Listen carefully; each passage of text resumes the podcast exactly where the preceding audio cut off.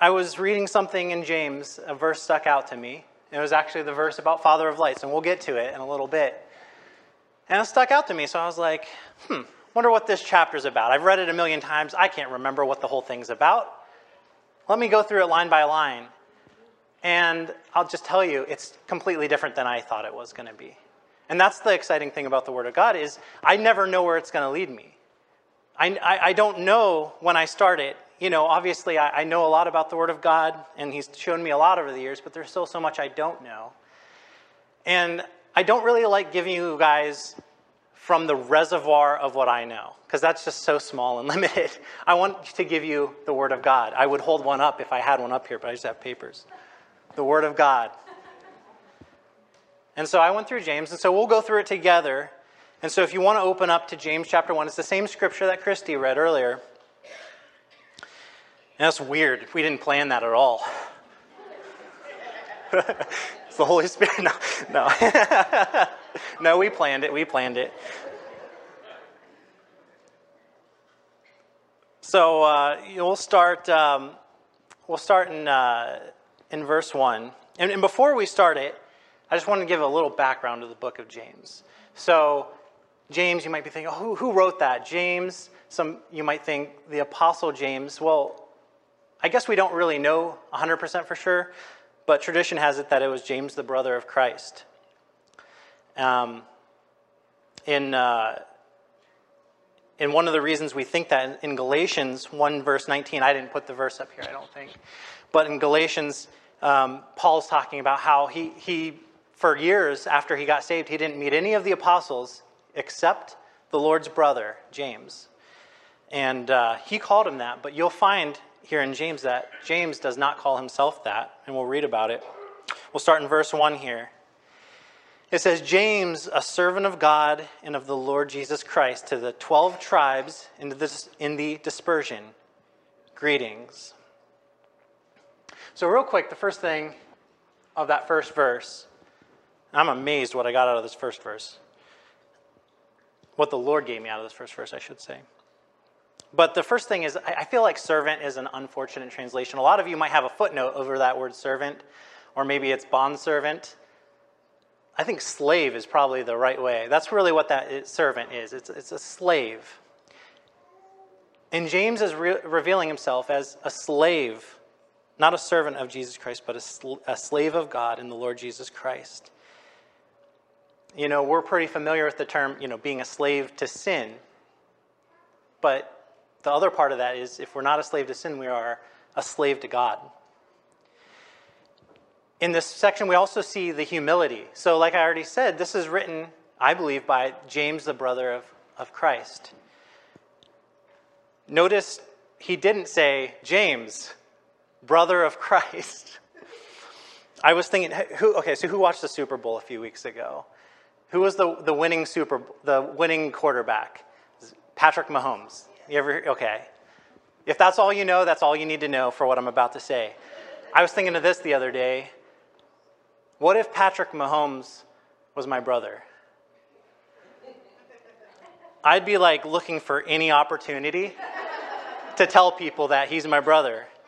People, people ask me to dinner, like, oh, tonight you know, I was going to do something with my brother, Patrick Mahomes. but uh, yeah, I, I, think that those plans are canceled. I can, get, I can do tonight. Someone hands me a stick of gum, like, you know who else likes this gum? my brother, the Super Bowl champ.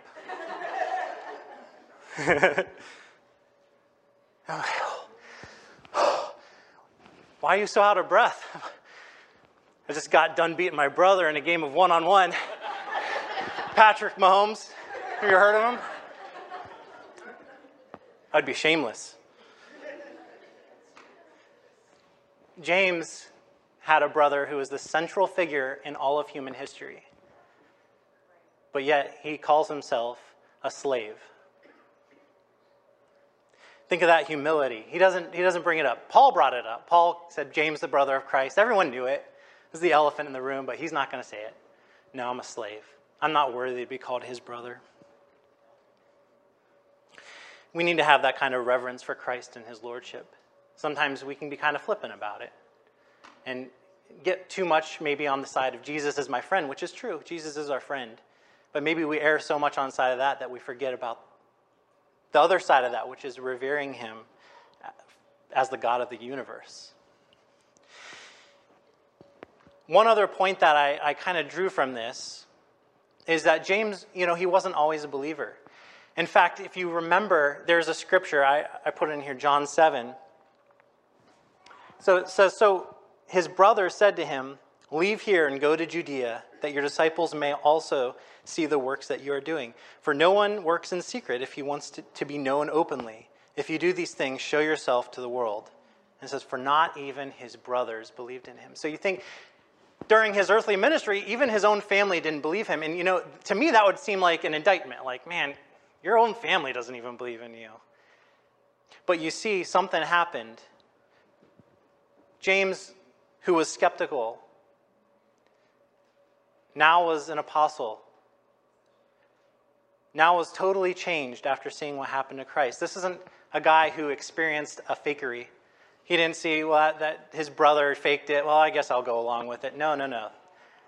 If, if Jesus faked it, if Jesus wasn't actually the Lord in Christ, oh, he would have probably been the first one to tell you.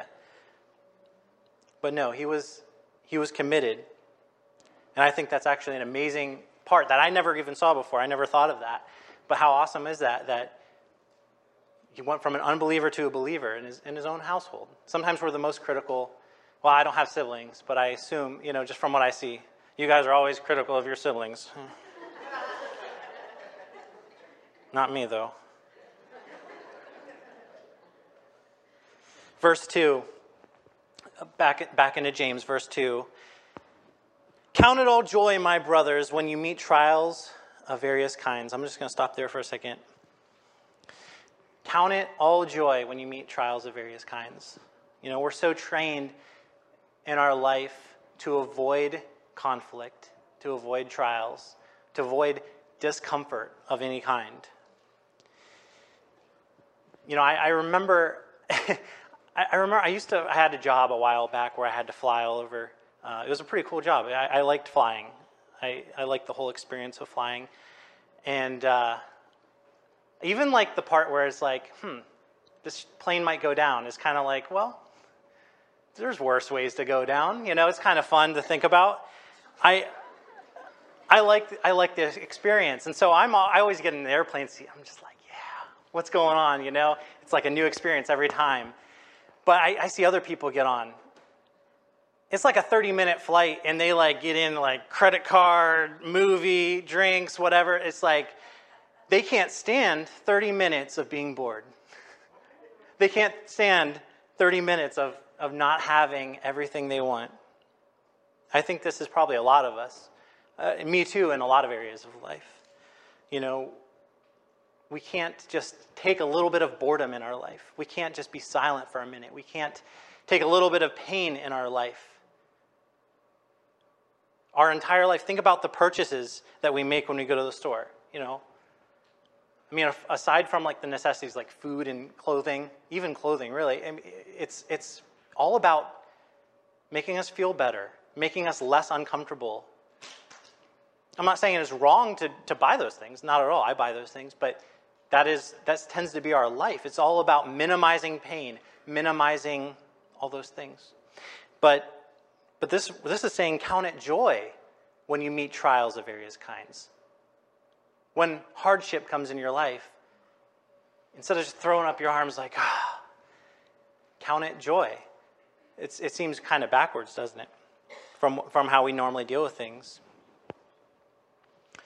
And then he says in verse 3 For you know that the testing of your faith produces steadfastness. So, you know, um, you know, are we going to be like the people, people who, who can't stand the boredom, who can't stand pain?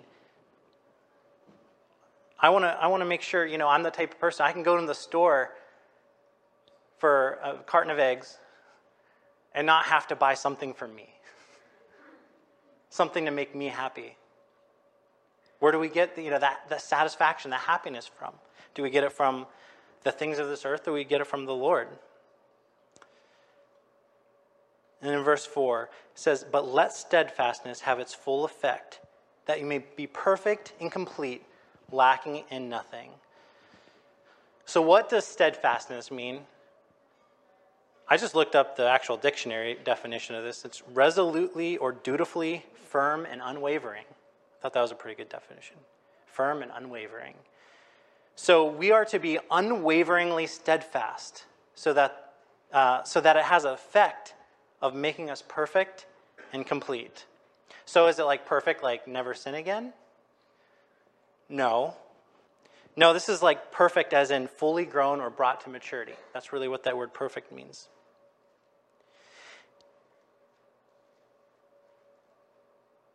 God wants trials and the tribulations of this life to change us. We read that in 2 Corinthians 4:16.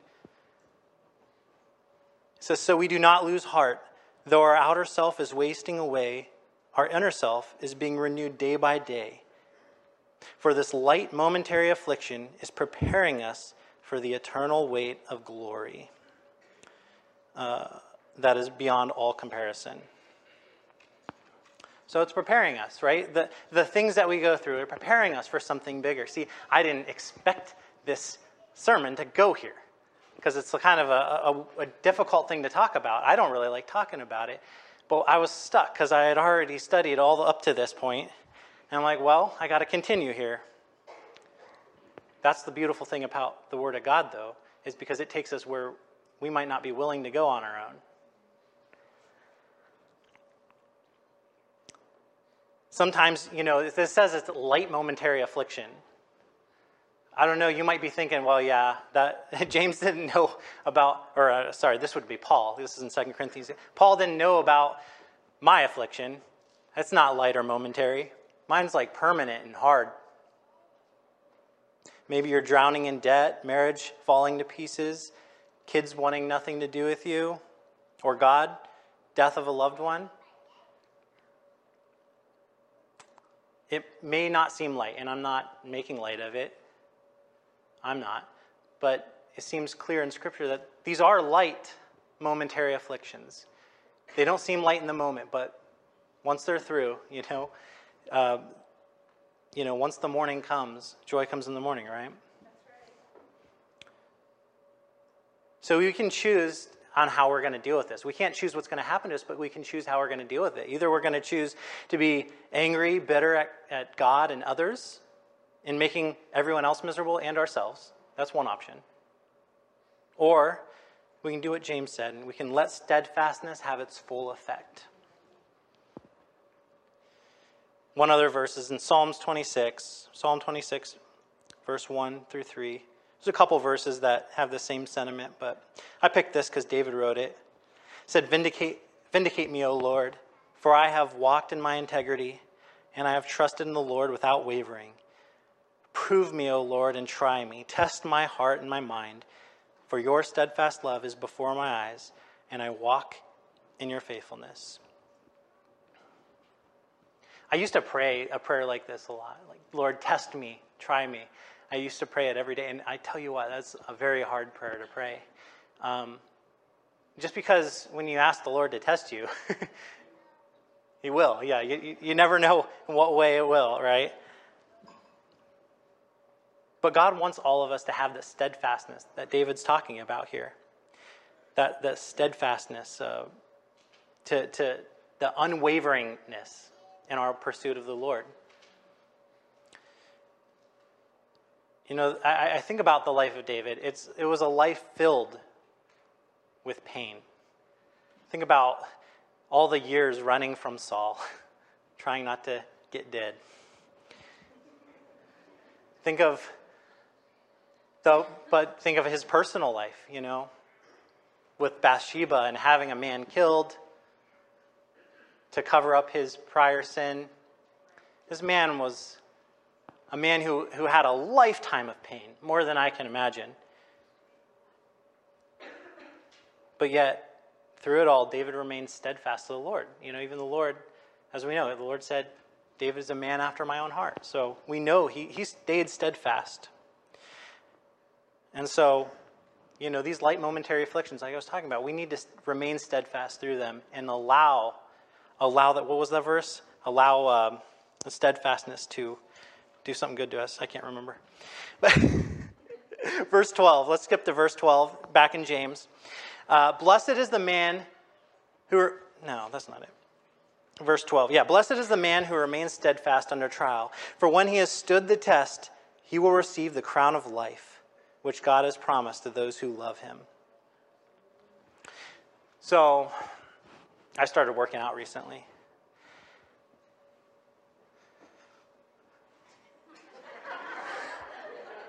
This is where you say, like, wow.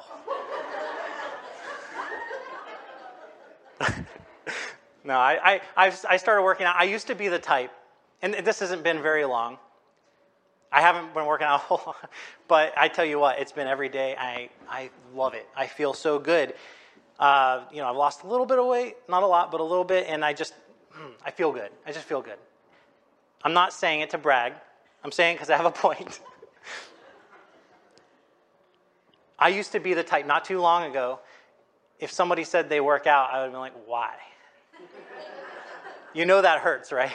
You know that there's pain involved. You know, it's actually, I don't know if you know this, it's a lot easier just to sit on your couch, right? I would have been that guy not too long ago. But now I'm on the other side of that. I'm like, man, what have I been missing? Yes, I was right about the pain, though. There's a lot of pain involved some more than others. I don't know if you've ever heard of burpees. It's awful. That's, I usually avoid those when I sit that one out. But it is painful. It is very painful, is what I found out. Working out necessarily means that you're, you're stretching out and tearing muscles that you wouldn't normally tear up, and you're, you're, it, it's uncomfortable because it's something you don't do. Obviously, it's the same in our spiritual life doing things that are uncomfortable, doing things that we don't normally do, hurts. But here's the dirty little secret. You ready? The pain comes either way. The pain comes either way. Whether we face it head on or delay it, the pain comes either way. You know, and unless you think I'm being needlessly harsh, you know, Jesus said this in John 16. He said, I have said these things to you that you may have peace. In the world you have tribulation, but take heart, I have overcome the world. So, what, what is tribulation? You know, that, that word tribulation means pressure, affliction, anguish, burden.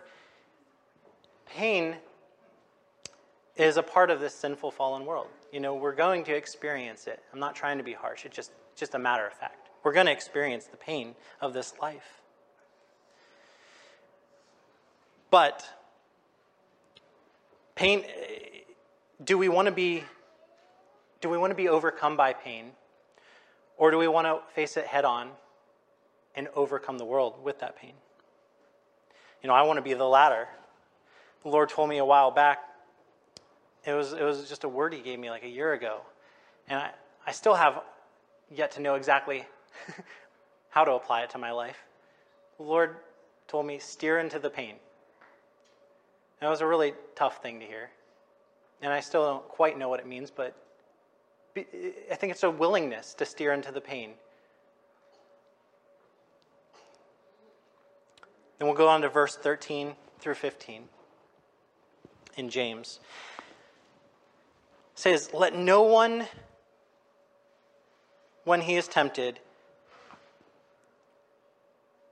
sit. is that right? Okay, my, my, mine's not written right. Um, let no one, when he is tempted, say, oh yeah, it doesn't say say. That's messing me up. Say, I am being tempted by God. Yeah, sorry about that. um, For God cannot be tempted with evil, and he himself tempts no one. But each person is tempted when he is lured and enticed by his own desire. Then desire, when it is conceived, gives birth to sin. And sin, when it is fully grown, brings forth death. You know, up to this point, we've been talking about steadfastness, right? Steadfastness produces in us maturity. It, it works in us, um, you know, completeness and wholeness. That's what steadfastness does. If we're steadfast in the Lord, it'll bring us to perfection, you know, completeness. But now we see the opposite side, the dark side of that. If steadfastness that, the, the desire of sin takes us the other way, we see that desire gives birth to what? Sin. And then sin, um, sin also grows to maturity, but not the same kind of maturity. It's a little bit different. Steadfastness makes us grow like a human. We start out like a microscopic organism, and we grow eventually into adolescence and eventually mature manhood. But sin also starts out small. You know, Jesus compared it to what? Uh, sin to like leaven or yeast. You put a little, little bit of yeast, almost a microscopic amount, in the big lump of dough, and it makes the whole thing rise, right? He, he compared sin that way. Sin starts out small, but when it grows, it grows like a cancerous tumor, and it brings forth death. Both grow. One grows to life, the other grows to death. And then he continues in verse 16 Do not be deceived, my beloved brothers. So, deceived by what? I think by the evil desires that we read about in verse 14 there. Do not be deceived by those evil desires. He says, For every good gift and every perfect gift is from above, coming down from the Father of lights, with whom there is no variation or shadow due to change. You know, earthly gifts don't satisfy. And I know that sounds really cliche, but I remember as a kid learning this lesson every year. Where it's like I, I remember like I, I had like certain Christmas presents I want. And I, think, I remember thinking every time, like, man, if I get this Christmas present, my life will be complete. like, if I get this video game, I'll never want anything ever again, I don't think. I don't even know if I need food anymore after that one. Don't we, don't we look at things like that, though? Almost like, man, if I only get this one thing, whatever it is. It's not always you know, it's not always gifts like that. You know, sometimes um, it's other things. Maybe it's the false promise of sin. You know, sin is a gift, a bad gift, with a false promise. Maybe it's sex, selfishness, gluttony. Maybe I just need one more donut and I'll be happy. I, I relate with that. Sex. You know, I think, think, think about how it's like this, it's this present that's beautifully wrapped in it, and you think it's going to be just great. And inside, I'm not going to finish that. It's all these things gluttony. Um, what, what are the other ones I mentioned? Selfishness, drunkenness, just one more drink. These things have the promise of being something great, of being a, a, great gift that's going to help you and make you a better person, more whole and complete, but in the end, it's all a lie. We know it is. We've experienced it, all of us, every single one of us have experienced it many, many times. The false gifts of, of Satan, really, of the false gift of sin that doesn't, doesn't give us anything good, and it just leaves us wanting more. It says in verse 17, I'll read it again. Coming, it comes down from the Father of lights, with whom there is no variation or shadow due to change. You know, those old video games, I, I can't remember the last time I've ever played them. I don't even have them anymore. They, they brought me joy for like a minute, and then I moved on to the next thing. You know, that brand new car you got two years ago no longer has the new car smell, right?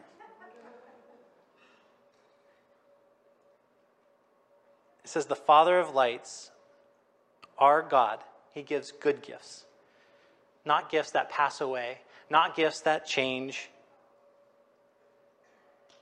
or, you know, cast a shadow because they're changing all the time. You know, things that once looked new, and now they're all yellowed and tarnished over time. It's like, ah, that's not new anymore. I was shocked when we were playing that Revelation song earlier you know, in my mind, I still think that's a new song. It said 2004. It's 19 years old. I was blown away.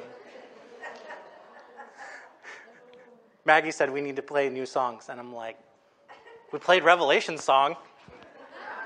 It's two decades old. Never mind. One last verse, you know, uh, Jesus, we remember when he was uh, talking to a Samaritan woman at the well, right? The woman at the well is what we call it. And he was talking to her, and she's like, Why are you even talking to me? You're a Jew, I'm a woman, Samaritan woman. And he's like, Well, he said, if, if you knew who was talking to you, you would have asked him for living water, right? We know that verse. And, and then in John 4, verse 14, Jesus told her, He said, Whoever drinks of the water that I will give him will never be thirsty again. The water that I will give him will become in him a spring of water welling up to eternal life. You know, I just think about how important that water is. Regular water, I'm drinking it all the time because I'm always getting thirsty. And I drink it and I get thirsty, and I drink and I get thirsty. And he's saying, Oh, I have living water. You drink it one time, you're good. You drink this living water, it satisfies you. See, the things of this life, whatever it is, whether it be the sins, whether it be any other enticements, anything of this earth, it, it's just like it's like an insult. You know, you, it's like you, you try it and it's like good for a second, and then you're like, man, now I'm miserable. But Jesus gives us water that wells up to eternal life. And so I don't know what kind of gifts you're chasing, but if it's a gift that fades, if it's a gift that changes, wears out, leaves you desperate and thirsty, then it's a bad gift. You know, this is a kind of a tough lesson.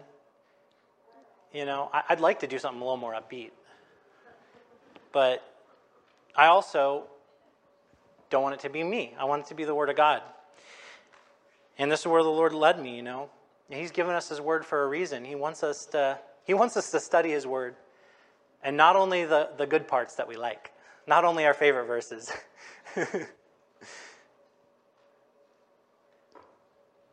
he wants us to push through the pain. You know, I, I don't think that means, you know, hurting yourself or anything like that on purpose. Obviously not. That's not what we're saying. But this life is naturally painful. You don't need to look for it. Steer into it a little bit. Allow that steadfastness to have its full effect. Push through the light momentary affliction and remain steadfast.